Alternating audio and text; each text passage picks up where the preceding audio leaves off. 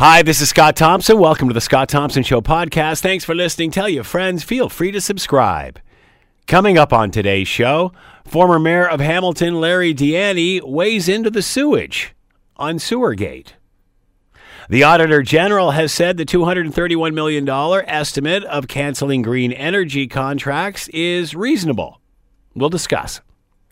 And we talked to Carol Todd, mother of Amanda Todd, on the new announcements by the Ontario government regarding bullying. Will it help? It's all coming up on the Scott Thompson Show podcast. Today on the Scott Thompson Show on 900 CHML. All right, City Council is meeting today. One of the motions being brought forward is a apology in regard to Sewergate. Uh, of course, in case you don't know, um, news just coming forward uh, in regard to a, uh, I guess, an accidental spill, a gate left open, and uh, uh, all kinds of sewage over the course of four years uh, going into into the Chedoke Creek, into Cootes Paradise, and such and um, and we remember the issues uh, last summer in regard to the stench and such. Uh, found out that a gate or a, uh, a door of some sort left open, which allowed this to happen. Uh, and the broader issue here is that uh, once the city found out. Uh, they didn't tell the public about that. To talk more about all of this, Larry Di Ianni, former mayor, of City of Hamilton, he is with us now. Larry, thanks for the time. Much appreciated. Always a pleasure, Scott. Your thoughts on the mess that City Hall finds itself in right now? Hmm. Well, um, so it's not good. Uh, so let's start there. That um, 24 billion liters of uh, effluent went into the creek, um, and um, and uh, it, over a four four year period because of a faulty gate of some sort. So that isn't good. Um, the uh, the hysteria around it, though, I think is out of proportion um, because people aren't really looking for the facts. Uh, they're simply looking for somebody to blame, and that isn't good either. Uh, should we have been told about this? Yes. So, so here, here's my perspective um, on the merits, and then we can talk about the apology as well. But my my perspective is this: uh, because uh, you know I've been I've been there, and so I asked myself, okay, what would I have done? You know, it's easy to criticize, it's easy to be sure. sort of an armchair quarterback, but what would you have done if you had been there? So you get a report that essentially says, look, um, of, uh, for four and a half years, this faulty gate was letting effluent into the creek. And the lawyer's opinion very strongly is that we need to be discreet about what we say, otherwise uh, we may face some increasing financial pe- penalties uh, if we are uh, reckless in what we say. So, you know, if a lawyer tells you that um, and staff tells you that, uh, you gotta heed that. You gotta you gotta listen to it at least and consider it in making your own decision as an elected representative. Um, because I think elected representatives need to be financial stewards as well as environmental stewards. And if we're told that you know you do this, it's going to cost you more, uh, then you got to be careful about doing this uh, to minimize the cost. Having said that, though, um, you know they've known about it for over a year, apparently, or nearly a year, uh, depending on on on who you talk. It's even more than a year that they've known about it. Uh, so if I'd been in that meeting, my next question would have been: once I accept the fact that you can't be reckless in what you say. My next question is, all right, but what's the communications plan here? Um, uh, this is going to get out. Uh, in fact, I'm Scott shocked that it took a year for somebody mm. to leak this. Uh, it probably, you know, in in the days I was involved, it would have taken far less than that. And given that this is going to get out, uh, but in spite of that, uh, there are some environmental Im- impacts here. What's the communications plan? Who do we need to tell? Uh, are there some neighbors? Burlington comes to mind. Uh, the uh, RBG comes to mind. Uh, BARC, um, the Bay Area Restoration Council, who have spent a lot of time doing the cleanup, comes to mind. Uh, and then, of course, the constituents. How do we bring them into this, um, especially those who canoe in these waters? Uh, we need to let them know uh, what what what the impact is and the and the overriding question, of course, is, uh, you know, 24 billion liters sounds like a lot. My God, it is a lot. Yeah. But what is the environmental impact? Mm-hmm. Uh, is it long lasting? Uh, is it temporary? Uh, have we fixed that? And the other question, of course, is um, uh, how are we going to make sure that this doesn't happen again? Hmm. So those are all part of a communications plan that had they done that, had council done that, would uh, they've been a you know uh, in front of this issue rather than now playing catch up. Uh, you, you talked about uh, the liability here and advice from lawyers saying uh, best not to disclose this at this point, opening, opening yourself up to litigation, uh, compensation. But isn't compensation usually a result of some sort of damage? And if there is some sort of damage, shouldn't they be paying for it? Or us, I guess. Yeah. So so you know, I, I didn't read the lawyer, the legal report. I'm only getting what I've read in the newspaper. And actually, if uh, if you read uh, uh, Andrew Dreschel's piece this morning, as I'm sure you probably have, uh, buried in that uh, in that report is some pretty strong um, uh, verbiage uh, uh, verbiage from the uh, uh, from the lawyers. Uh, you know, uh, telling council to exercise caution and concern. Um, so so that needs to be heated. But I, I, I have not read, and now I've I've heard different opinions of about you know how uh, far that needed to go.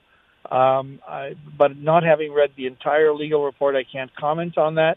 Other than it should have been heated, but it should have been heated along with a communicate an appropriate communications plan, so that so that you know we, we wouldn't have now people second guessing the honesty of council. You know, people um, uh, on Twitter for sure, uh, but also in letters to the editor, wanting people fired, Yeah. wanting people to resign. I mean, all of that kind of hysteria. Because what it does, when, when you don't present information in an orderly way, uh, there's a vacuum created, and people just fill in the blanks, and they think the worst, and they expect the worst, and then they undermine uh, the, the whole the whole institution of government uh, let alone the individuals within that are undermined, and that's never good. Do you think part of the reason that people are so inflamed about this too, Larry, is um, not only the fact that it happened, the fact that the information was withheld, and then when you uh, add that to situations like the Red Hill and the pavement analysis that was benched and, and or shelved and never and never put forward, uh, you can see how the, the, the public is becoming very suspicious about this. No, absolutely, and I think I think there's a link that can be made there. Um, uh, in that case, though, council was never told, uh, Yeah. and so they can they can easily sort of say, "Well, gosh, we were never told. How can we report on something if it's being kept even from us?" In this case, they were told, um, and so people are saying, "Well, all right, you were told, and you didn't tell us." And uh, and uh, so on, and and and, and the suspicions arise I, you know, it, it's tough. It's tough because on the one hand, you're being told if you speak and if you're reckless with what you say, you're going to create financial hardship. Uh, and then if you keep quiet, you create the other uh, suspicions on the other side. Uh, you know, council had no, and I want to cut them a little bit of slack here because they they've got nothing to gain by holding back on this. I mean, they didn't cause the problem. They didn't go out there and and say, you know, we don't want to fix a gate so that the you know the effluent is kept on on, on the right side rather than into the creek. Um, they simply were motivated, I think, by strong legal advice that exercised caution. The only thing I I, I give them uh, some some blame for is not asking the question, and maybe they did, and we don't know the full story yet, but not asking the question around the communications plan. So so when do we tell people? Uh, who should be told first? Uh, how do we release information so that we're not uh, keeping people in the dark who have the right to know whether we're, you know, the waters that uh, that they recreate on uh, are contaminated, or or whether we we are not doing the right thing in terms of the environmental stewardship that's um, that that's our responsibility. So all of these are, are factors, but remember these are factors in the context of the city of Hamilton having spent tens of millions, if not hundreds of millions of dollars on these uh, combined sewer overflow tanks. Yeah. Because before they were put in, the effluent went into the bay hmm uh, and into the waters, into the creeks on a daily basis. That's Yeah. why our harbor became a cesspool. And now that it's been brought back, uh, we don't want to see us slip back into those days. But councils' activities, and I'm talking about generations of councils since the CSO tanks were instituted, have always acted responsibly.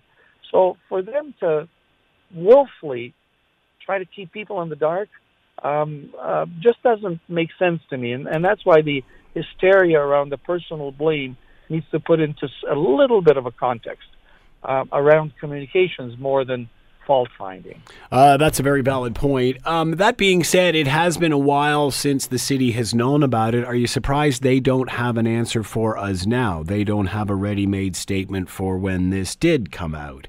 Uh, for example, exactly what happened, exactly what went wrong here. Yeah.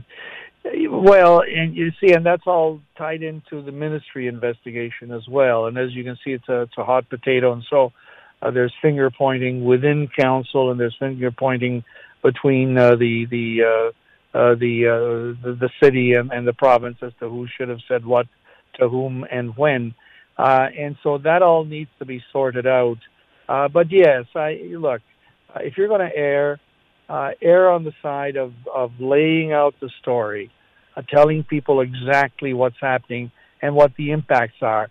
I read uh, I read the mayor's uh, interview with a spectator yesterday, I think, and the important thing that he said to me was um, that there's no lasting environmental impact as a result of this event, uh, and that's hugely reassuring. Now, people will listen to that and say, "Yeah, but how do we know?" Well, that needs to be verified. I'm sure he wouldn't have said that if he didn't have some technical information that would have allowed him to say that. I know that the executive director of BARC last night, although I wasn't there, I heard from somebody who was there. Um, they had a, uh, a meeting of some sort, and he made a presentation, uh, and he had a very sane response to what happened and what's happening, uh, both uh, in short term and as a result of of this uh, of this uh, event that occurred over the last number of years.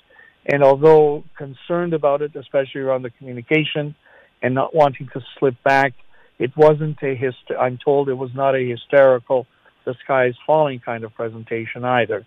And uh, and so we need to balance those things. And I get the fact that um, you know the, the the media is interested in that, and people are are cynical about uh, elected officials, and elected officials uh, can be criticized and should be criticized. They should be held to a high standard in terms of what they say to the public and how they manage their portfolios. Uh, but also, we need to balance it with the reality of what's happening. So we are where we are now, Larry. How do you right this? Well, at, at this point, uh, I'm told that they fixed the gate. Uh, now, uh, the uh, the issue is how do we make sure this doesn't happen again? I mean, I was shocked to hear that uh, nobody looks at this equipment, this infrastructure, uh, and for four and a half years, this was happening. So, how do we know that somewhere else the same thing isn't happening? So they need to they need to deal with that, and they need to find some way of uh, of reassuring the public that at least the infrastructure and the management of that and the supervision of that is going to be looked after. In terms of uh, uh, you know how do you heal the political wounds? Uh, well, you know, Apology? Well, maybe, and and I, you know, I don't know what what good that does uh, in a practical way, but at the very least, it might show uh, some uh, some uh, expression of, of regret that that the issue in terms of communications wasn't handled better. I don't know whether that'll satisfy the critics, though. Let me tell you. Larry Di Ianni has been with us, former mayor, city of Hamilton. Larry, as always, thank you so much for the time. Much appreciated. My pleasure, sir. You're listening to the Scott Thompson Show podcast on 900 CHML. All right, let's move on. Ontario's Auditor General has looked at the government's $231 million estimate, and this is for uh, tearing up, canceling of green energy contracts that were, uh, I guess, signed during, well, were signed during uh, the previous uh, government. And we all know what the electricity file was like under the uh, guise of Kathleen Wynne and the, the refinancing that was done in order to lower the bills and pass that on to the next generation. Uh, Premier Doug Ford, when he came in, said he was going to tear up those contracts. Uh, the Ontario Auditor General has uh, looked at those and said that uh, the canceling of the green energy contracts have been deemed, and the costs involved in that have been deemed reasonable. Uh, she has not conducted a full audit. In order for that to happen, that has to be conducted uh, through the government of the day, uh, and then uh, as well see what happens with the next set of books when the next audit is done. Uh, to talk more about all of this, uh, that being said, NDP is the Ontario official opposition is asking for a full audit into this. not happy or or feel that it's enough just with the auditor general saying that this is a reasonable amount to pay. Uh, the other side would say, well, if we had left them in place, how much would we have been paying uh, for power? Uh, let's bring in Parker Gallant, Vice President, Wind Concerns Ontario, and is with us now. Parker, thanks for the time. Much appreciated. Hi. Hi, Scott. Uh, your thoughts on uh, what has been said in regard to the cancellation of these contracts and uh, the estimate of $231 uh, million uh, that it will cost to cancel these? Well, my view is that that's more than adequate. Should be more than adequate to uh, cover the cost of the cancellations. Most of them are small solar uh, contracts, and uh, you know the, if the individuals hadn't expended the money to buy the solar panels, they're not going to be uh, impacted to a great degree. I mean, they said they're going to put solar panels on the roofs, and they're going to get you know 50 cents a kilowatt hour or something if, when they generated power. Uh, it's not a, it wouldn't be a big deal. And so that was most of the contracts. The only one, there was only one sort of large contract involved in all those 760 or so contracts they canceled. And that was the White Pines um, wind project, which is right here where I live in Prince Edward County. Mm-hmm. And it was only, uh, you know, it had been scaled back because uh, people had been fighting fighting it, and it was only going to be nine wind turbines and uh, you know a total capacity of 18 and a half megawatts. And you know, I run the if I run the numbers out on on the nine turbines that were going to be erected in the county that were allowed after the environmental review tribunal hearings. Um, my view is that they would have generated something in the order of uh, 160 million or 130 million over a 20 year period. And um, you know the the issue is then do you pay them what they would have lost in terms of revenue, or do you just pay them for the costs of the turbines themselves? And there was five of them that were actually erected. The rest weren't. Uh, and my wife and I, the day before the, the the bill was finally got a third reading, in the house, my wife and I drove down to where some of these things were going up, and there must have been a hundred workers running around trying to, you know, do what they could to get as much done as they could, because they knew the cancellation was coming the following day, and uh, even then, uh, you know, they those workers were, I think, probably called in for the day or two beforehand, just to sort of, you know, try to get more happening. And they got a I think it was about four or five of those turbines were actually erected, and they have to dismantle them now, and they're yeah. in that process right as we speak. Yeah, I'd heard that. Right, and in my view is that you know those turbines, the five of them would have cost. I'm you know they're just over two megawatts each. They would have cost about four million dollars per turbine. So we're not talking a huge amount of money. That's you know fifteen million dollars or something to that order for the turbines themselves. So if you pay the capital costs, you know that's what that's going to cost you. But a lot of those parts in the turbines would have you know can be resold to someone else. Right. Not as if they're you know going to be tossed in the garbage.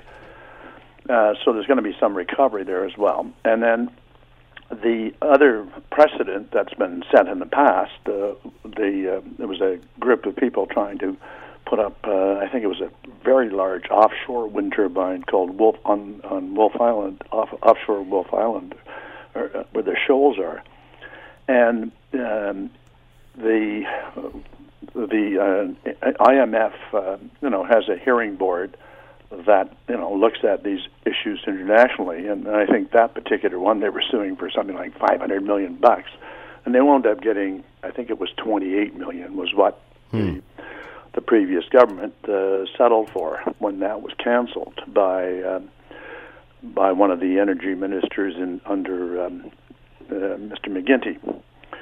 So uh, if they only got 28 million and they're suing for 500 million, it doesn't sound, you know, unreasonable that they're not they're not going to to uh, be awarded, you know, win. Uh, the people that were running White Pines are not going to be awarded anything spectacular. Hmm. My view is that you know, uh, at the most, it might be 30, 35 million bucks, something like that. Do we need uh, the Auditor General to investigate the cost of this? I don't think so. No, not at all. I mean, if it runs over that, yeah, okay, let's uh, get, get her to investigate. But uh, this was a you know a budget item that they uh, uh, they put in, and you know my view at looking at it was it's more than reasonable. It's not like moving the gas plants where we didn't know what was happening and and nobody would, give us the answers to them.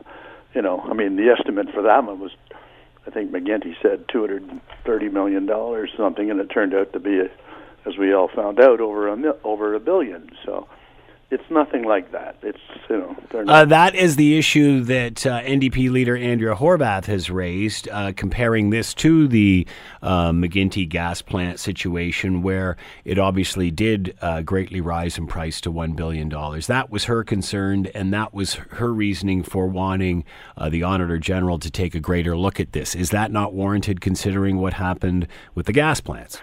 No, because the gas plants, you're, they were dealing, you know, the government at the time were dealing with some major corporations. And of course, if, if you remember back to that particular election, that was the one where McGuinty came in with, you know, he just sort of squeaked in.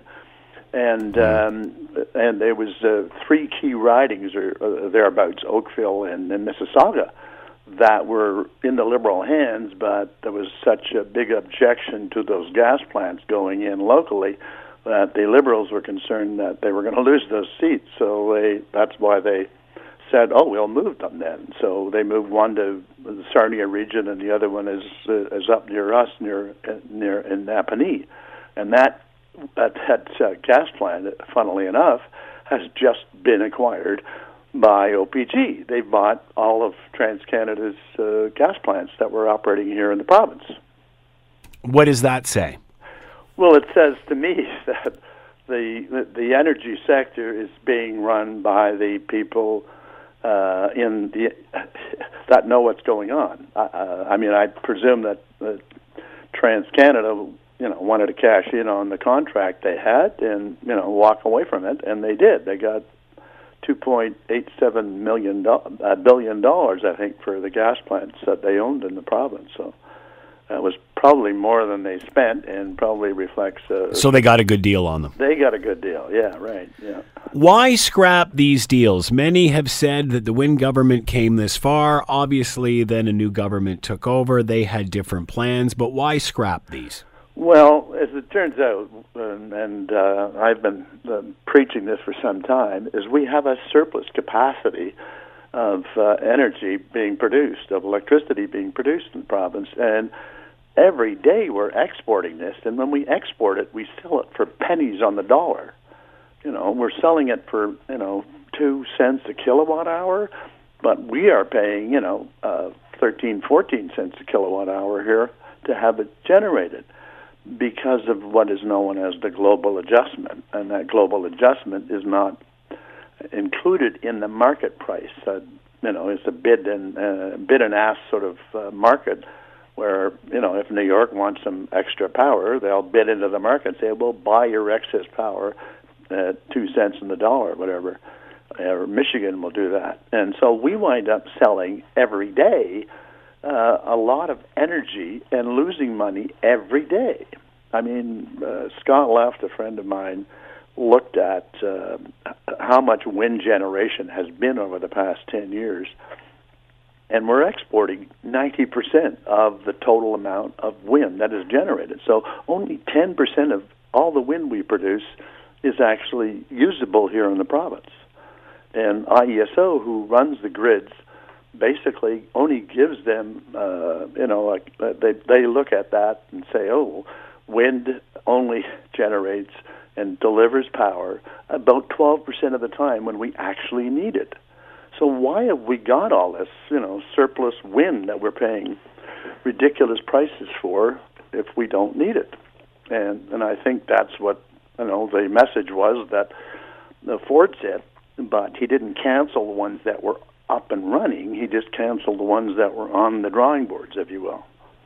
Uh, and it appears like some were jumping the gun trying to get them built before the deadline. Well, certainly White Pines was. Yeah. Uh, that was an obvious thing when, as I said, my wife and I went driving down the street. It was just incredible how much activity was going on. Hmm.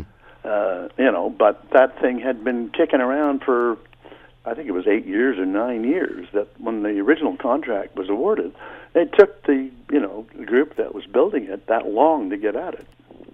Uh, lots of chatter about climate change. Uh, very much an issue these days. Uh, UN report just out saying we need to do more. As we transfer off of fossil fuel, will we not need this power in the very near future? Well, you know, we really, I mean, the fossil fuels we have in this province, at least, is, are those gas plants. And those gas plants, basically, most of them were built to back up the wind and solar. You know, Yeah. when the sun's not shining and the wind's not blowing, they're not producing anything. Yet we may need that power. So that's when the gas plants can, you know, uh, ramp up uh, or ramp down if the wind suddenly starts blowing again. So you know, we our, our energy sector is probably the one of the cleanest in in the whole world because we have no coal plants. We only have those backup gas plants. But um, you know, the nuclear supplies about sixty percent of our power, and then hydro kicks in, you know, for another um, 30, 35 percent. So you know, So, really, when it comes to Ontario's electricity, uh, climate change isn't really that much of an issue. no, I, I I totally agree. I mean, I was listening to Bill Kelly's show, and he had. Uh, a lady on from uh, environmental defense, and Yep. and they were talking about flooding and everything else, and how climate change is causing it. And I mean, I you know, I listened to the conversation there and the back and forth, and I, I was scratching my head because, you know, not many people have cottoned on to the fact that the International Joint Commission that runs and controls the water levels in the Great Lakes has has uh, is operating now under what is referred to as Plan 2014, and Plan 2014's uh, uh, design was such that they wanted to create more wetlands around, you know, the uh, different lakes, all the all the Great Lakes. So that meant that they were going to keep the water levels at a foot higher. Well, they did that. Many right? talked about this with the floods that we saw up in cottage country last year, that there was a correlation there as well. Yeah, exactly. So, I mean, you know, but I hear, you know, disastrous things like that. I mean, my wife and I were married 38 years ago on November the 14th, and it was 80 degrees. It was like a June wedding. so, Yeah. I mean, you know, if we see, you know, uh, uh, some warm days or some cold days, it's it's normal. I think uh, weather does change quite frequently, and we've had hot spells and cold spells when we don't expect them in the past. And, and I, I think we've gone a little bit overboard. I mean, man does. I, I, I think where we've gone overboard with this discussion, Parker, is that again what we saw yesterday from the from the UN. It's everybody screaming that we're going to hit this mark in ten years. It is irreversible. We can't turn around. Uh, here's where we're heading. Yet nobody talks about how we're to get there, what life will be like getting there, or when we get there, and how much it's going to cost us. Right. All we hear is we have to do something now, and it's up to government to do something now. But nobody has any idea or is not willing to tell the public what we have to do to reach these targets. If we were to reach these targets in the next 10 years, how will it change life? And we're not having those discussions. Instead, the discussion is happening on the extremes, where either you have deniers or, or, or the exact opposite. And, and, and, and we don't seem to be coming towards a solution. All we hear is, look, see, the scientists say we're, you know, it, this is going to happen. Okay, so how do we get to those goals? What do we have to do in order to to maintain those and achieve those goals? And nobody is willing to have that discussion. No, and the other thing that has happened as well is that the you know even the IPCC is is has come out and sort of said things aren't as bad as as you know uh, the general public seems to think they are. And it's almost as if if the politicians are going to tell us what it's really going to be like, they will never get elected again. No. So you know, living in caves. So again, we have false information here. We have hysteria, and we don't have a solution, and we don't have the facts. We don't have we we don't have the information that is needed to get us there. Exactly, and and I think that's what's missing.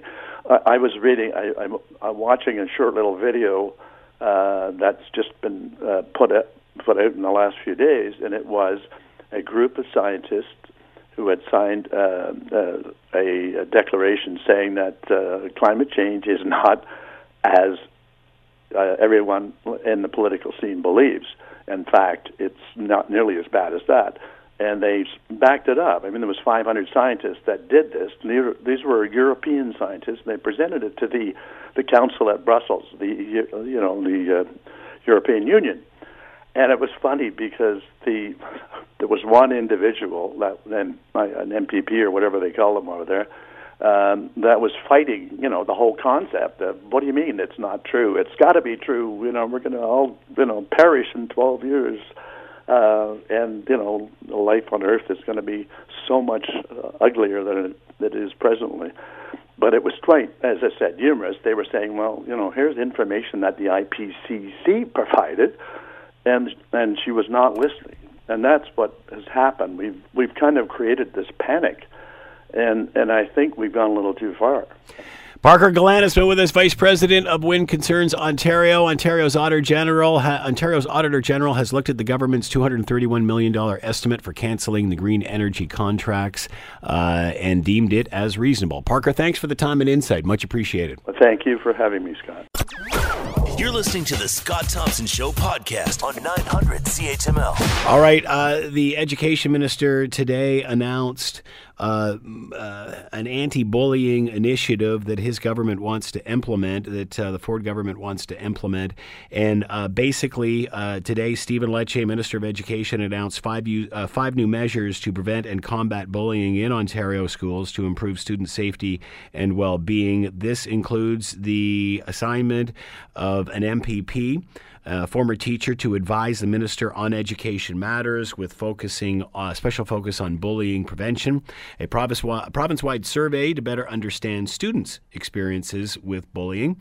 Uh, training for educators uh, for educators in anti-bullying and de-escalation techniques. A review of school reporting practices on bullying. And a review of the definition of bullying in ministry policies uh, to ensure it reflects the reality of today.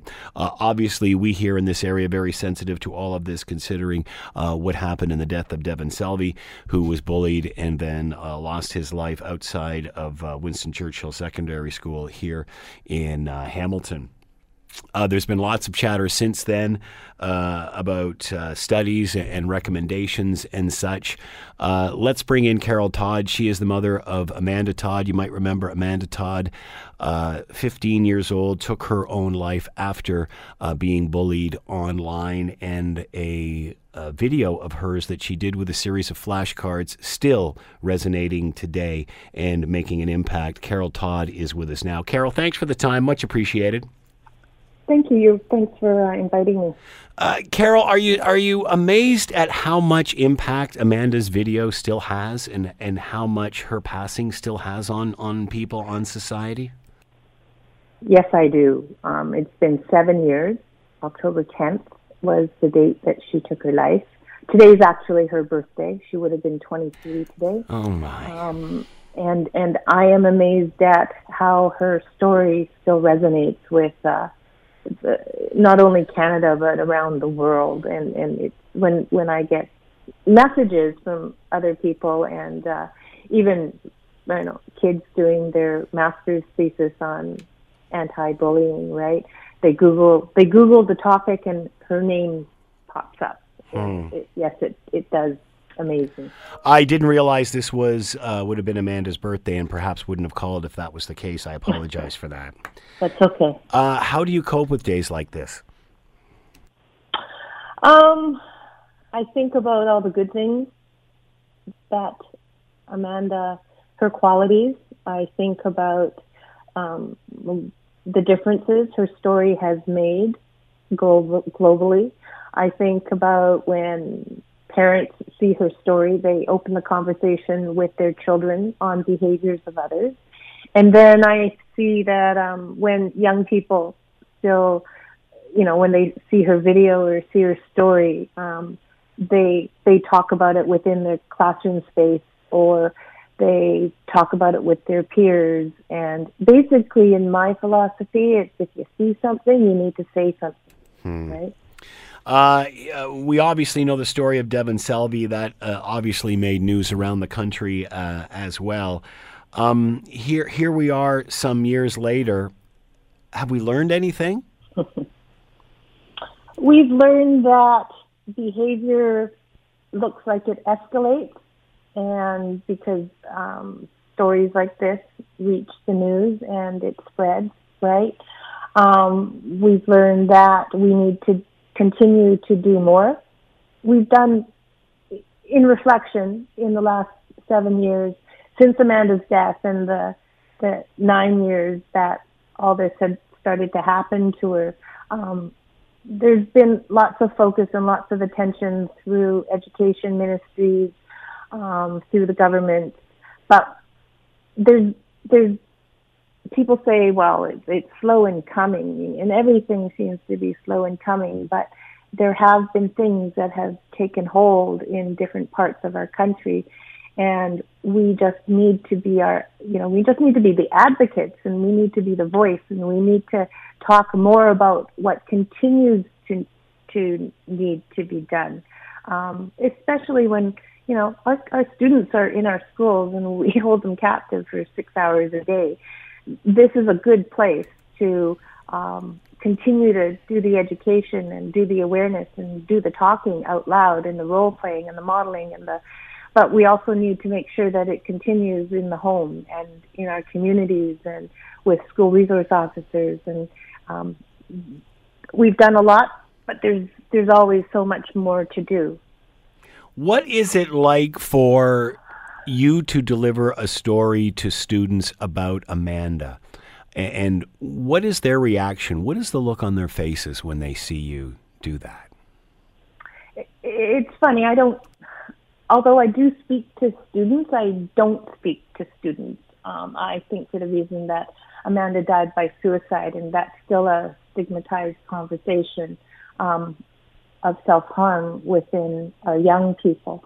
Um, but when I do get the opportunity to speak to students, they are, on the most part, very silent and they're listening because Amanda's story is a real story and it, it, it hits, right? Um, Amanda's, the video that she made is, is timeless and, um, yeah. the, the, the things that happened to her are, are still happening out there and the questions that we ask out loud um, as adults is what can we do better? Right? Uh, is this, well, I'll ask you, what can we do better? We can teach about human empathy and compassion um, and respect and behaviors because it all comes to um, we blame technology a lot for the cyberbullying that happens out there. We blame technology for what our young people are viewing out there. Um, and we have to teach about the behaviors of, of others and, and how you feel when you see this and what you should and shouldn't do out there in, in real life. Now take away the technology and um, is it, why is it Why do kids laugh when they see someone bullying someone else? You know, that, that mob mentality. And, and we have to be able to, to teach about human compassion and respect and, and how to treat others, right? Um, there are always those that have the negative behaviors, um, but we also need to talk to those people that are surrounding and watch it and, and let them know what they need to do um, if they see something or if they hear something out there in that's happening to prevent tragic stories, to you know, to prevent tragic endings. And I believe the social emotional learning side in education is um, of utmost importance and needs to be taught um, at an early age, as you know, as young as you guys have junior kindergarten there, right? Mm-hmm. And we don't have to teach it in the terms of the negativeness of bullying. We we can teach it in other different ways. Well, just to have empathy and compassion. Exactly. You know, you bring up a very, very ba- a valid point, Carol, because it seems, and we're seeing this in Hamilton, as soon as something like this happens, immediately there's meetings called, and we've got to look at the process and how do we stop this and how do we report this? Uh, what is the protocol? What are the guidelines? And that all comes after the fact. It starts with not having empathy and not having compassion for people. And it seems as if we're, you know, we're, we're, we're chasing the wrong, wrong end of this stick. Well, there's there's three levels, right? There's prevention, intervention, and reaction. And, and more times than not, we go into the reactionary phase, where we need to look at the other end of the spectrum and go to the intervention phase. And the intervention phase is actually probably a lot more easier to to do than going, you know, doing the reaction and, and calming people down. So why are we not doing more at the other end? And you know, there's there's lots of research out there that talks about social emotional literacy, right? We need to be doing a lot more of that um, to to our young kids and then hopefully the as they grow older it'll it'll stay with them. I mean i you know i grew up in the 70s and there was you had to be respectful you had to be kind. Um and and yeah there are there are still those those stories those stories of that's why you know our prison systems, our court sure. systems are still full. There's still those individuals that don't get it right? But i believe that in the school systems that those kids can get it they can understand it, right? We just need to make sure that we integrate, integrate, and include that in our teaching practices um, in every core subject area. It's not just for, you know, I was reading that the physical education teachers are going to talk about online safety. Right. Well, as as technology is is included with our learning every day, day to day, bring your own devices. Um, you know, you're going to have to use a, a platform to do your projects. We can talk about those things in every single core subject that that as teachers we teach. So why aren't we doing that? And in the BC government, where I'm from, um, we have a ERASE program, ex, ex, expect, respect, and safe something, mm-hmm. safe education, right? And and that's been in our system for about eight years now. And it's all about the practices on social emotional learning, about what you should do if you see something, um, how you behave, how you interact. And there's also a reporting tool that if kids see something happening, they can report um, anonymously or with their name, and, and the report goes directly to their, their safe and caring people, um, administrators in their school, right? Um, it's there. Not saying that everyone will use it, but at least it's there right? It's like 911. Right. It's there if you need it. Are we putting are we putting too much pressure on the schools to try to fix this? Is this a school issue or is this a societal issue? And again, I go back to what you said about empathy. It's a society issue. It's not just a school issue. There's and and myself as an educator in the school system, right? Sometimes when I'm reading or I'm seeing messages and stuff, um, and individuals are, are saying that it's the school's fault, the school needs to do more.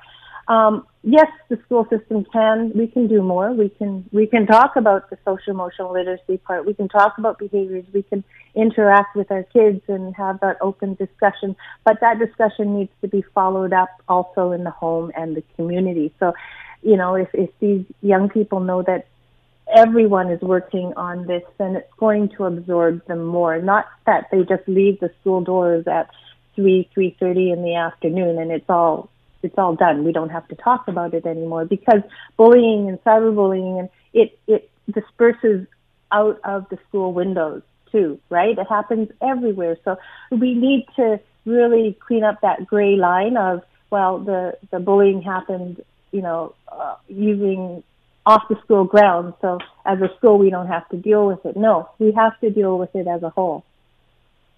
Uh, many will compare uh, today to the old days, and in the old days, this used to take care of itself. What has happened? What's different now?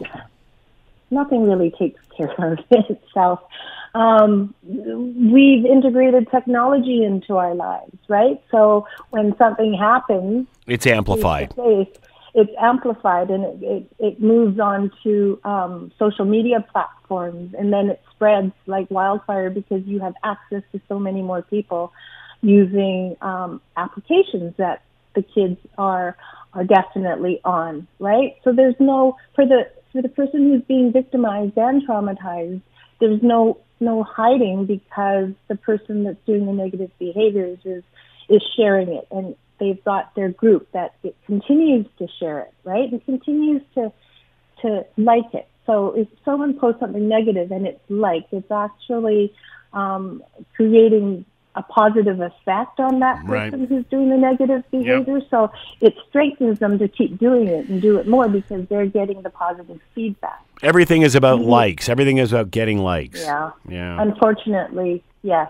So we need to we may not be able to get to the social media platforms to get rid of those, but we certainly have to teach our kids about the effects, the effects of negativity, right? And I, when I go and speak to kids, I say, so when you are out, when you're older and you have your own children, is this what you want for your children? And hmm. the look in their eyes, even though it may be many, many years ahead, right? They think, no, this isn't what I want, and I don't want this for my siblings either. So you have to get to the root of the heart and get them to start feeling before they can take it in in their brain. Are the kids less empathetic because the parents are? Is this is this something we blame on the parents?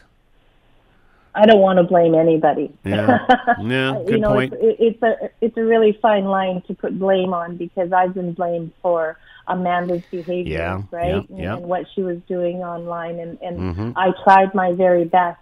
Um, I think that as as parents, we definitely need to educate ourselves about the the thinkings and the workings of a teenage brain because a teenage brain is very complex and maybe more complex than what we had to go through when we were younger because of of what's in our society and, and what infiltrates, right?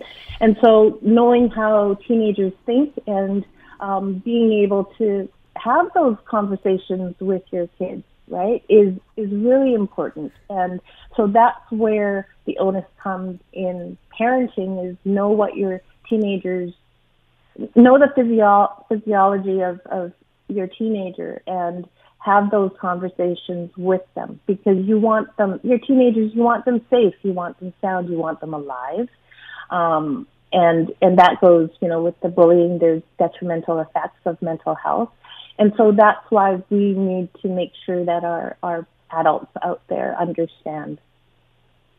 Are things getting better? Because again, you know, we, we all know the story of Amanda. We remember this. It, it broke our hearts. And, and, you know, here we are with Devan Selvey, and it's the same sort of mm-hmm. thing. Mm-hmm.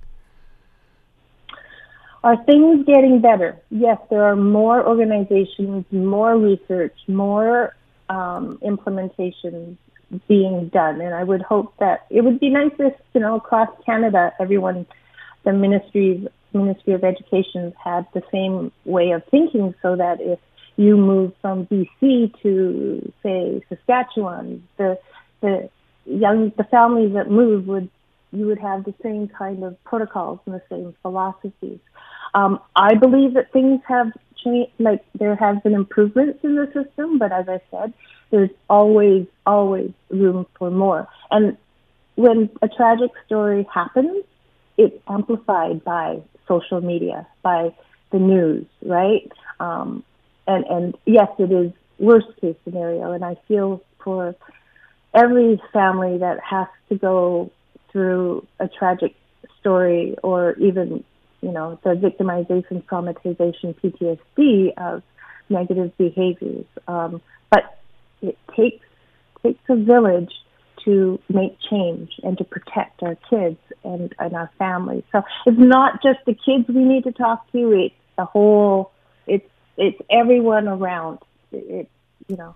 What advice do you have for for parents who feel that maybe they're involved in this in some way, whether the victim or the bullier?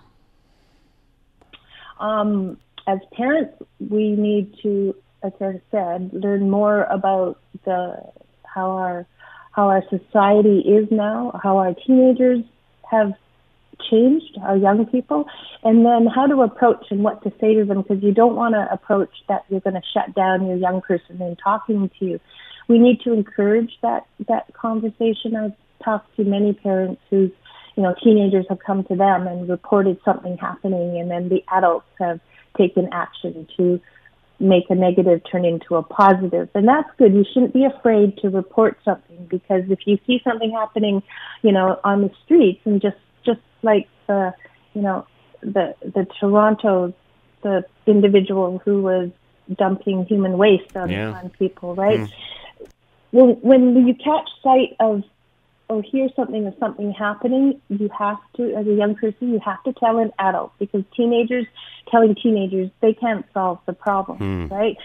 Until we start solving all like reporting and and having the adults try and solve the problems and we can look at it and then we can talk about it right? Um, as i said real stories have an effect on kids. They they remember those real stories. So um, we really have to make sure that we talk to them a lot more and have them open up and talk to us as adults Carol Todd has been with us, mother of Amanda Todd. Carol, thank you so much for your time and telling your story and for your advocacy on this over the years. Thank you, Carol. thanks Scott. The Scott Thompson Show, weekdays from noon to 3 on 900 CHML. This is the Scott Thompson Podcast, available on Apple Podcast and Google Podcast or wherever you get yours. And don't forget to subscribe, rate, and review so you don't miss a thing. I'm Scott Thompson, and thanks for listening.